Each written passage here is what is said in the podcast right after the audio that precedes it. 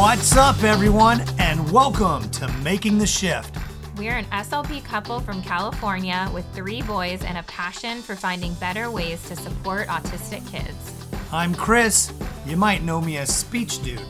I'm a neurodivergent high school SLP and the creator of the dynamic assessment of social emotional learning, and I specialize in crafting neurodiversity affirming IEPs through my online course. And I'm Jessie, a sensory integration trained SLP, owner of a top rated clinic in Los Angeles, and the creator of the Inside Out sensory communication programs for parents and therapists. Join us weekly to learn neurodiversity affirming ways to support social emotional development and regulation in autistic kids. Are you ready to make the shift? Hello, everyone, and welcome to Making the Shift. We are so excited. Today we have Lyric here, who is also known as Neurodivergent Rebel.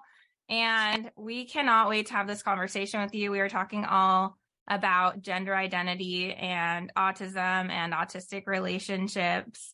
And I'll do a quick intro of you. So, Lyric is a queer pansexual, trans, non binary, polyamorous, autistic, whose pronouns are they, them.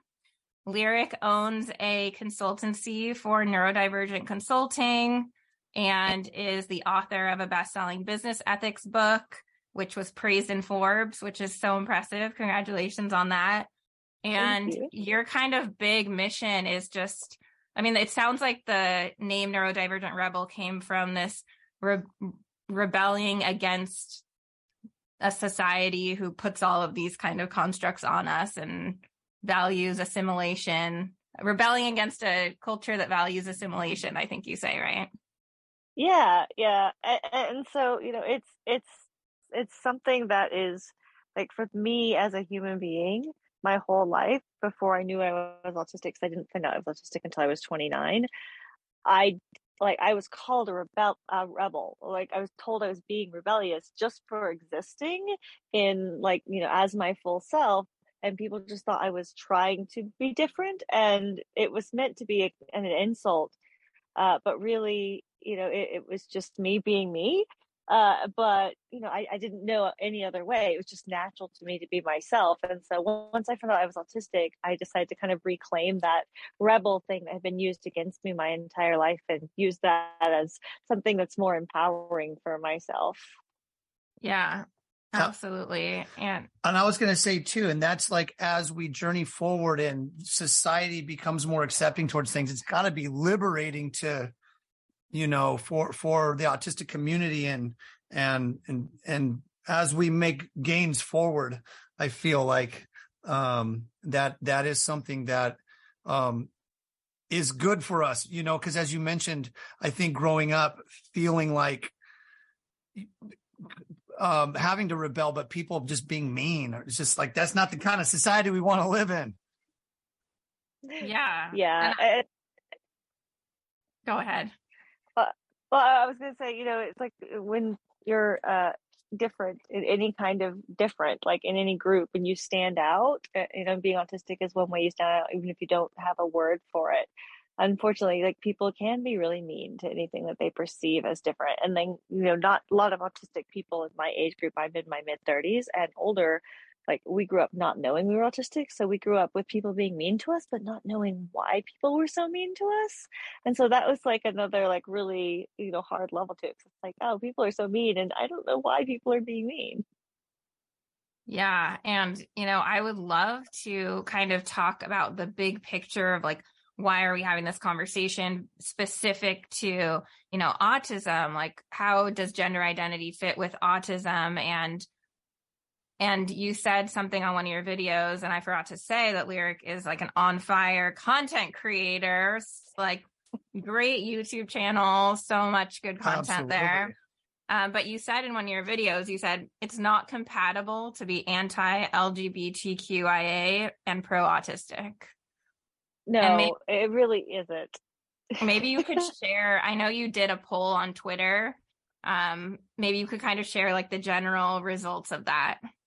Yeah, so last time I did a poll on Twitter with this, it was like 3,700 and something people responded to it. And it was, the, it was a really simple question. It was like autistic people, you know, do you even identify as being a member of the LGBTQIA umbrella, you know, that big umbrella. So it's, you know, your, your, your orientation, who you're attracted to or not, or, you know, your gender identity with your, whether you're trans uh, or non-binary, you know, and all of those things. And inclusive of all of that, it was like 75 or 74% were like, yes, you know, I, I'm in that queer umbrella. And only like 24 point something percent was no and, it was really cool to see that finally like broken out in a number and then later we had more like official research come out like there was a spectrum had an article come out with a survey that had like thousands of people so that like proved that autistic people are more likely to be trans which like finally we're like oh yeah we've known this for a while uh, and right. see, that was one of the first things I noticed when I first uh, was diagnosed autistic back when I was 29 and started entering autistic spaces. You know, as like I've been, I knew I was queer my whole life. I've known since I was like, you know, like probably about the time hormones started kicking in. I started to understand that more. Uh, so you know, preteens or so, I've known I was queer, but I didn't know I was autistic. And so it's like all of a sudden, you know, I'm used to being, especially I'm from Texas, so that's like in the minority, and most queer people in Texas are still living in the closet when I was growing up.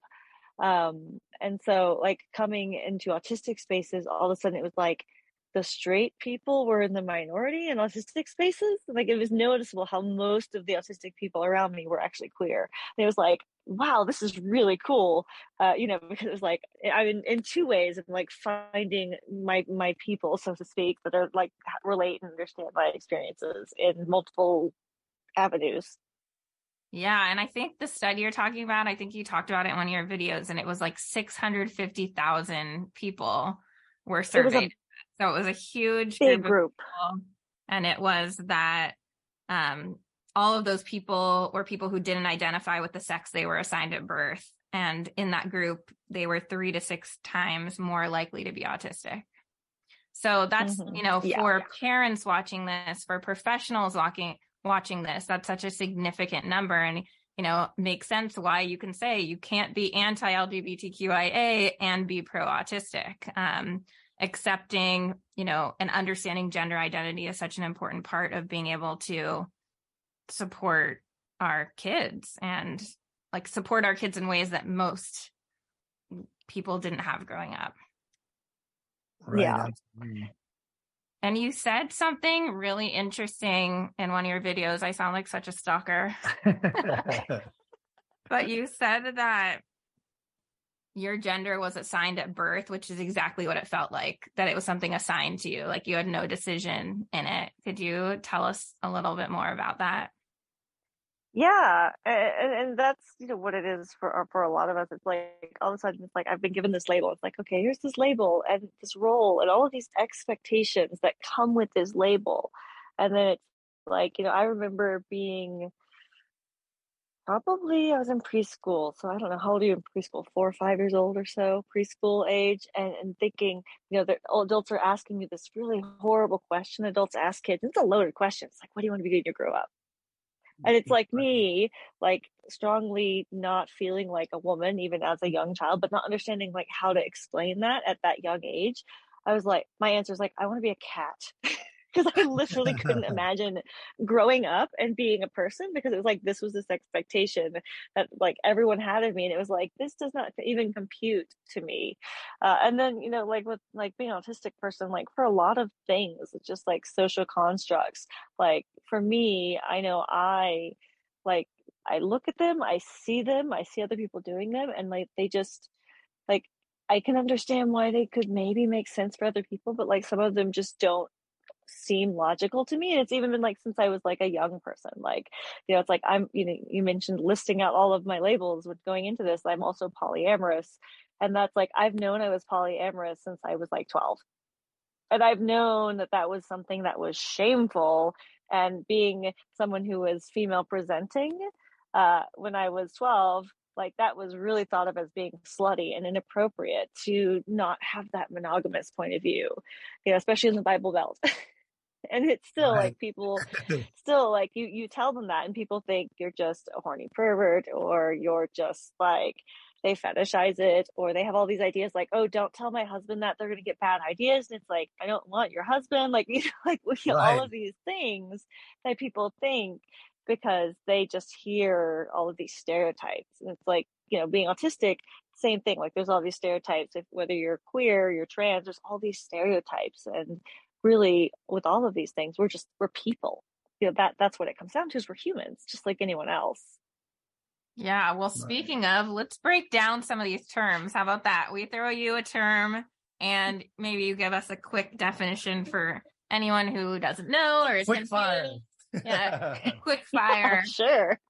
Okay here we go. Let's do the first one as biological sex Oh yeah, so you know that that's generally going to be that that assignment, right? And, and the thing that I want to make sure we point out about this uh, is, you know, people like I'm non-binary, so people all the time are like, there you can't just make up a new gender. And one like non-binary is not a new concept; it's been around like since before colonialism. But even sex, like you know, the the physical characteristics that we stereotypically assign male or female uh, isn't binary. Like there's a whole spectrum of human sex characteristics, and you know we have got intersex people. So we want to make sure, like we realize, like they those people exist, right? And mm-hmm.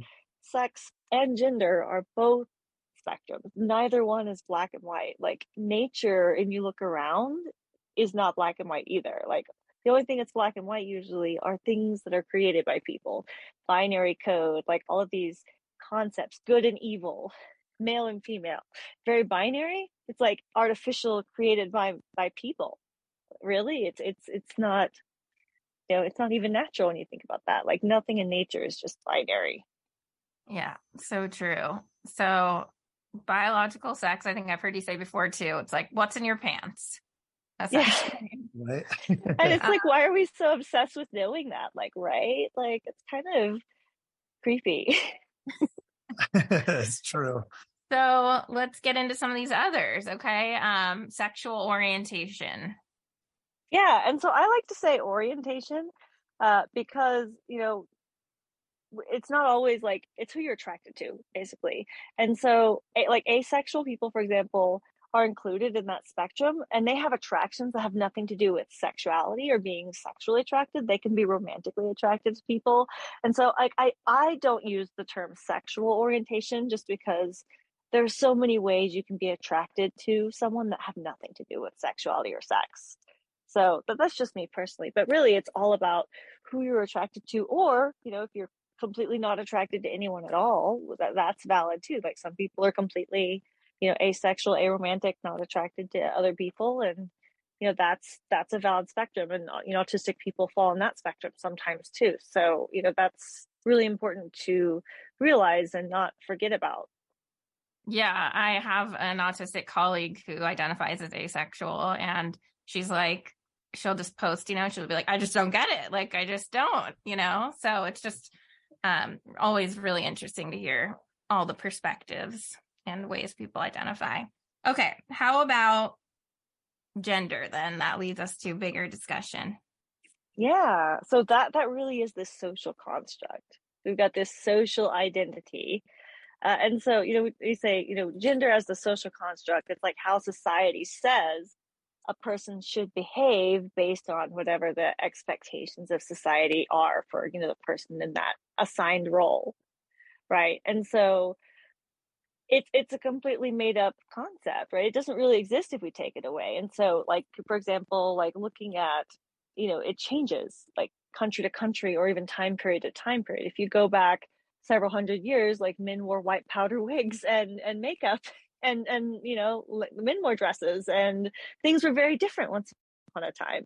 So it's like all of that is dependent on time and space because right. it is like relative and it's also dependent on social norms. And so when we have people who are gender nonconforming or like are falling outside of what is considered socially normative or socially acceptable we see more of that you know that bullying and people being afraid unfortunately because people are othered instead of like mm. accepted and included. You know we should we meet people with like oh you know that's something different. I don't understand it instead of being curious and uh, welcoming and and receptive. Uh, so you know that's like we want to make sure like we're not forcing everyone into being socially acceptable uh, because some of us are going to struggle with that more than others, and the people who are more multiply marginalized and have you know multiple identities are going to struggle in more ways to be able to conform to what's socially acceptable and you know you shouldn't have to like the weight of the expectation to be someone or something you're not it's it's a really heavy burden and it kind of tells you like oh you know who you are down inside isn't enough and you need to follow that up because we don't want to you know that's not okay here. And that's soul destroying soul destroying. Yeah absolutely and there's so much research on masking and it's like when you have to hide your true authentic self to conform that just over time builds up so much anxiety and leads to other other difficulties and so um, I feel like that ties directly into into that as well. You know. Oh, for sure. Yeah, and time. it just makes me think, hearing you talk about it, like how many people are avoiding these conversations just because they don't know how to have them or they're uncomfortable. You know. Mm-hmm. Um, and I'm sure that that just leaves like you think about kids like you say you knew this was who you were from the time you were so young even like preschool you know oh, yeah adults avoid those conversations because they don't know how to have them. Right. And yeah. I spent so many hours, you know, in mental anguish over these things on my own as a kid because, you know, you even if you don't like know why, you can tell when attitudes about something in like around you in society are not good. Or like you can tell like this is something other people won't understand and I keep it to myself which is kind of similar about finding out I was autistic as an adult. It was like all these things I had hidden about myself, which I was like, people won't understand this, hide this, keep that to myself. That's like, that's a, that's a, a thing you just don't do in public is like autism, autism, autism. It's like, ooh, you know, realizing how much of that I'd been hiding, like Elsa, conceal, don't feel. That's right. So would you is that what you would describe as like gender dysphoria where you have that feeling of I don't know, stress, overwhelm because there's an incongruence in how people are I how you identify versus the how you were assigned at birth. I don't know. Did that make sense? Well, you know, it's an incongruence between like for me, like I am someone who likes like I need to be able to be authentic. Not just likes, I have a need to be able to be authentic because it's so hard for me to stay between the lines. Like anyway, that like I I think I'm staying between the lines, but really I'm totally standing out even when I think I'm blending in. You know, and so I'm putting through exhausting amounts of effort, you know, to blend in when it's not even working. So that doesn't work out very well for me. But then also at the same time, like it it just really holds me down more to blend in. And then you know with finding out i was autistic the big thing is like that mask that you mentioned started to fall away because i started to really ask myself like how much things i was doing was performative or was for the sake of other people or because i thought it was expected of me or what i thought other people wanted me to do versus what i really wanted or uh, you know, if I was really being myself or being authentic or speaking, you know, what I felt was like my true feelings and how I realized how much I was holding back. And so I started to let more of like my feelings and my needs be heard, which is hard because you have to like learn to be vulnerable. And I, I was not very good at being vulnerable at all uh, at the beginning. Uh, and you know, once a lot of that started to fall away, like the autism piece, the gender stuff was like just staring me in the face because I realized how much of that was also very performative and didn't feel authentic. And it was like you know i would look at myself in the mirror or i would like you know see myself or just you know be reminded of you know just like myself like you know and it would just feel like i was being a fake person like i felt fake and just feeling like a fraud made me feel like i just hated myself for it and so it's like it it for me resulted in a lot of feelings of self-hatred and self-resentment which i think is kind of interesting because before i was diagnosed autistic i was going through a lot of feelings of self-hatred and self-loathing for a lot of my autistic traits before i realized those were autistic traits because I was like trying to overcome all of these autistic traits and I couldn't do it. And I was like, why can't I do this? And I was just burning out and getting really sick. And I was like, I can do anything. And it was like, I didn't know it was being autistic. And it was like, I was diagnosed autistic. And I was like, oh, this isn't something to overcome. This is like, I don't have to keep fighting this anymore. I can just exist and, you know, live and, and be for the first time in my life. Were there any people that you just had to like cut out along the way where it's like once you had that realization, you were like, okay, this isn't helpful for me to be around this person? Or, you know, were you more intentional about who you were spending your time with and things like that? Oh, absolutely. Uh, you know, I, I cut I cut my job and, and, went to a different career path and went to a different employer first. So I cut everyone out and that, you know, because I realized not only was the the people, but you know, the environment was toxic because toxic people create a yeah. toxic environment. So I had to remove myself from that environment. And then, you know, the other thing is like it wasn't even just people that I chose to cut out, but people that when I started to be more authentic and stop holding my tongue, people cut themselves out because they weren't my people to begin with.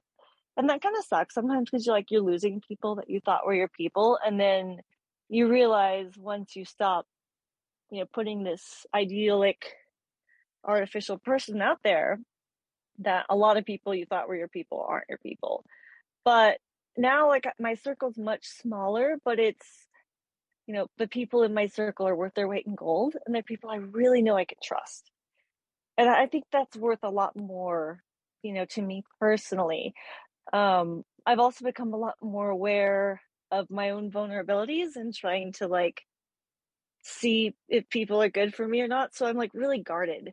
Like you have to like make it through a lot of uh, tests and me being like a nervous, shy animal to like before I tr- trust you enough to let you into that inner circle too. So it's like I keep that a lot.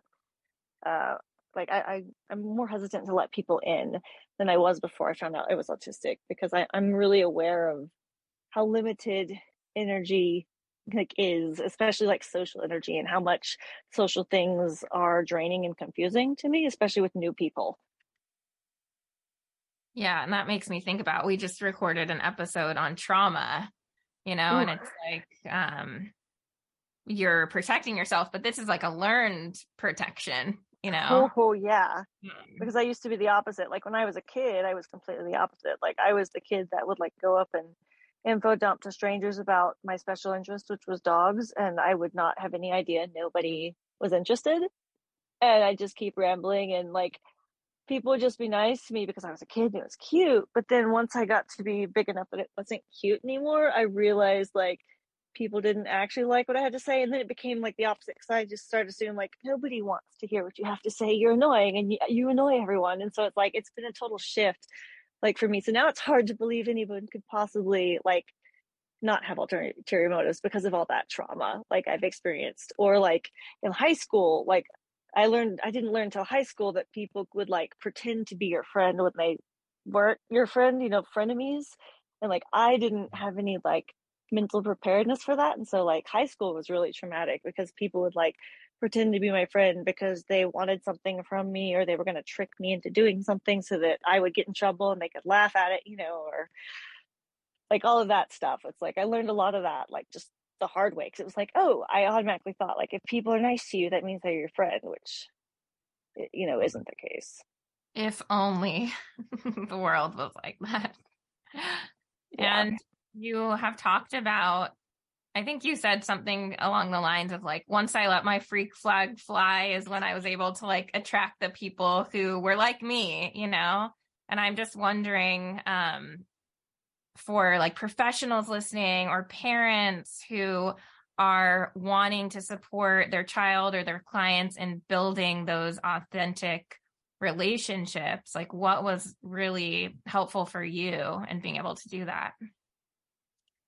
Yeah, so you know for me like i had to really get to know myself first and i i think i didn't spend the first 30 years of my life knowing myself which is really sad but you know a lot of autistic and neurodivergent people uh, other people like our whole lives we have other people telling us who we are like what we should be able to accomplish you know like for me it was like try a little harder you're not applying yourself or you're stubborn you're a rebel you're sensitive you're this you're that you're that you you know you have so much potential if you adjust or you know some of us it's like you you don't have enough potential or you know they tell you're lazy or you know all these things like we're told we can't or we can or you know, and it's like everyone's projecting onto us mm-hmm. and we don't know what we're capable of especially with kids like you don't know like with a little kid especially like preschool or younger like what that kid's going to be capable of as an adult you just can't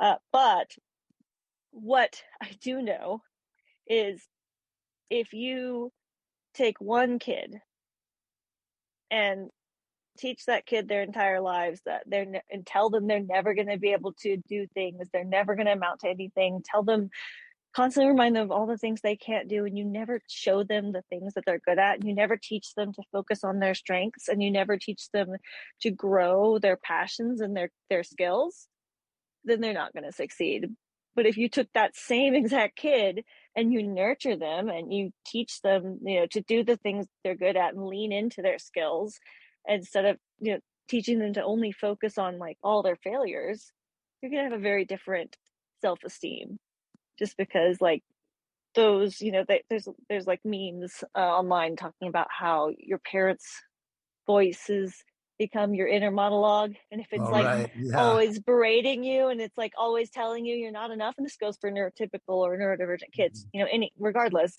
like if the inner monologue from your parents was telling you you weren't enough your whole life growing up as a kid you're going to believe that as an adult. And unfortunately, with autistic kids, everybody's always telling us what we're going to be. And so we have all of these external messages here.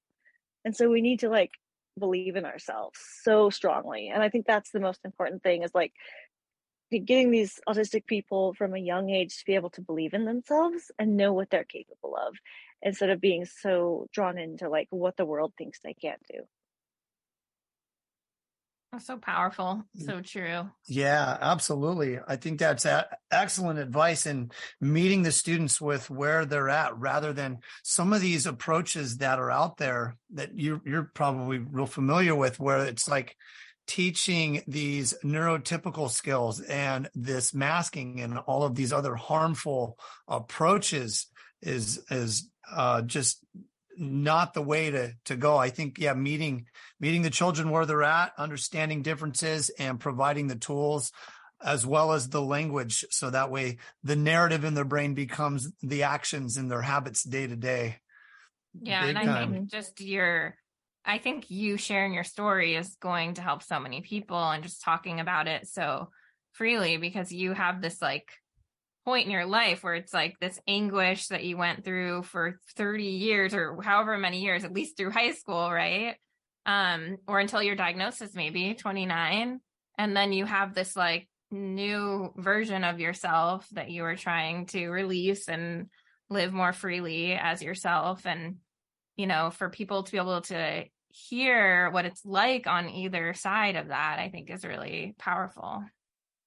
It's completely life changing to have that perspective shift and it's like you know looking back at my life it's like all the moments now like makes sense. Like everything relates to frozen it's like that little snowman it's like everything will make sense when you are older. It's like that wouldn't have happened if i didn't find out i was autistic but now that i know that it does make sense you know it's like it's that's kind of the come full circle with it right? Yeah yeah absolutely. Yeah, definitely. I was even thinking in like relationships and stuff too, when we are able to be ourselves, our authentic selves, and and even show parts that we're uncomfortable with in ourselves, that ends up creating the a true partnership. Um, you know, I think that's a really as I was thinking about that recently. I was like, you know, I'm going to show Jessie the real me. But a lot of times, I'm not kidding. Like I was thinking about this, even just in, in just in relationships in general. A lot of times, people will hide who they are their whole life. You know? Oh yeah. They yeah. That's I like, love what you were saying though. I feel like that self assessment is something everyone should do. Like everyone, where they go through and they say, well, am I doing this because it makes me happier? Am I doing this for other people? Yeah. Like that would change the world if everyone could have that discovery. Yeah, oh, it's yeah. almost like even having that affirmation of, well, I understand this might make other people, uh, I might not be pleasing everybody or making them uncomfortable, but I'm doing this for my own mental health and my own tranquility and peace. Yeah. And that's hard sometimes. You know, Yeah. if you're a recovering people pleaser, like that's really difficult. That that is Chris. He is a recovering people pleaser. You're I still learning. do it. Honestly, I'm not going to lie. It's draining, but I still do it. Uh, I know that's, that's a hard, definitely a hard thing. That's we'll do this exercise tonight. This will be our pillow talk. Well, the thing about being a people pleaser is that you don't set boundaries and limits. And so what ends up happening is that you just end up saying yes to everybody because you want to make them happy. And what ends up happening is you get so damn burnout. it's, it really impacts you.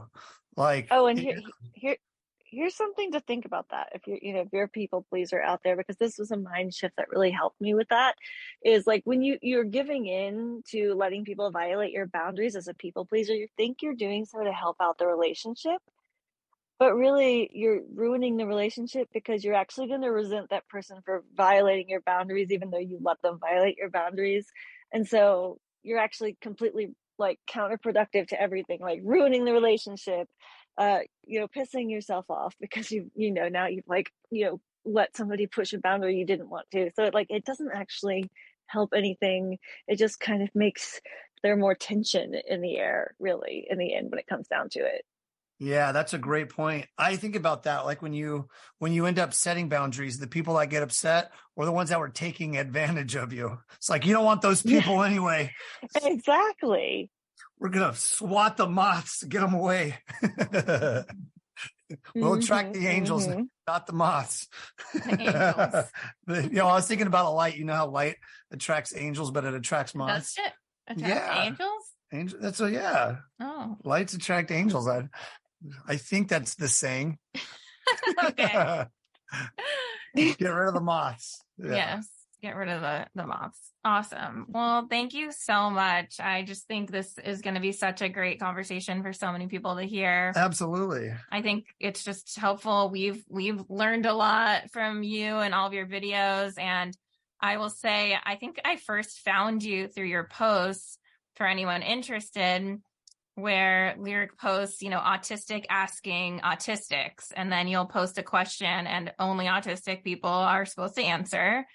And it's just like we we talk about those posts all the time because Yeah.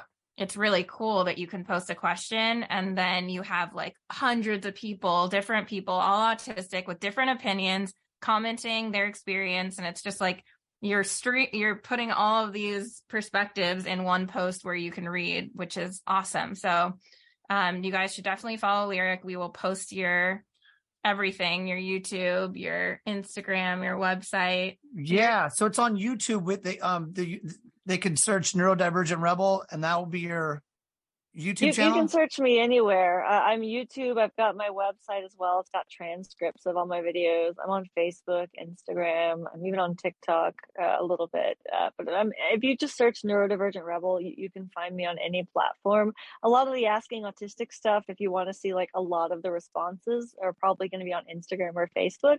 But like those community community conversations were, were really important to me because I never wanted my voice to be the only voice on my platform. So it's like I use my stories as a launch point, but there's a lot of great voices of people in the community who have a lot of different experiences. I love I love you know getting to see and share those. That's amazing. awesome. And you also do consulting, right? Do you want to share a little about that? Yeah, yeah. And so I've been, I I was working in an in-house in another consulting firm, and then COVID happened, and so I ended up on my own doing the same thing when there was like nothing else, and I, it was the best thing that ever happened to me because it's like I never would have jumped. Uh, so what I've been doing for the past several years is working with organizations of all different sizes, from five to over a million that want to be more inclusive of you know neurodivergent people within their workplaces and organizations uh, but you know i only take on you know three to five clients in a month at the most so that, that's why i wrote that the book uh, workplace neurodiversity rising uh, to try and make that into a handbook because you know I, the client base that i take on is, is is really limited and it is a really big problem and we really need every organization to start asking themselves if they really are inclusive and if neurodivergent people within their workplaces have emotional safety to bring their authentic self to work. As we were talking about today is like bringing your full authentic self and not having to hide parts of yourself away like feeling like are you safe enough to really be here?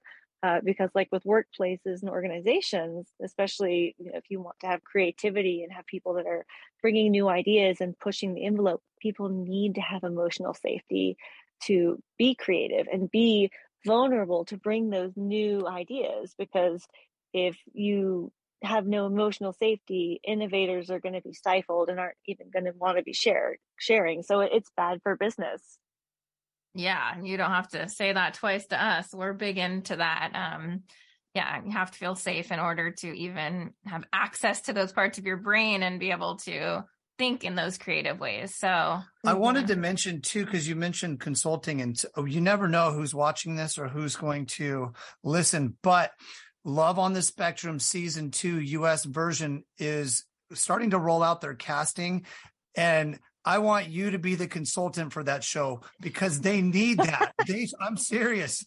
They need you. They need somebody who gets it, somebody who just um, comes at it with with where you're coming from. I'm that's what that's what's needed because nothing against the past seasons, but there have been some things where I'm like, they Did just they had the wrong. They need a new editing team, though. They need a new edit because, like, I, what I've heard is they like added awkward pauses in there that weren't even really there and things like that. And I'm like, like, as long as they're going to portray it in that way, like, I wouldn't honestly be willing to touch something like that with a ten foot pole because I can't know they're going to do a respectable portrayal. That's what they need a respectable portrayal because, yeah, I mean, in one of the seasons, they were teaching neurotypical communication skills to to autistic individuals and then it kind of rolled out on the next show where it didn't work out so great. I'm like well gosh why did they have this yeah. as the show?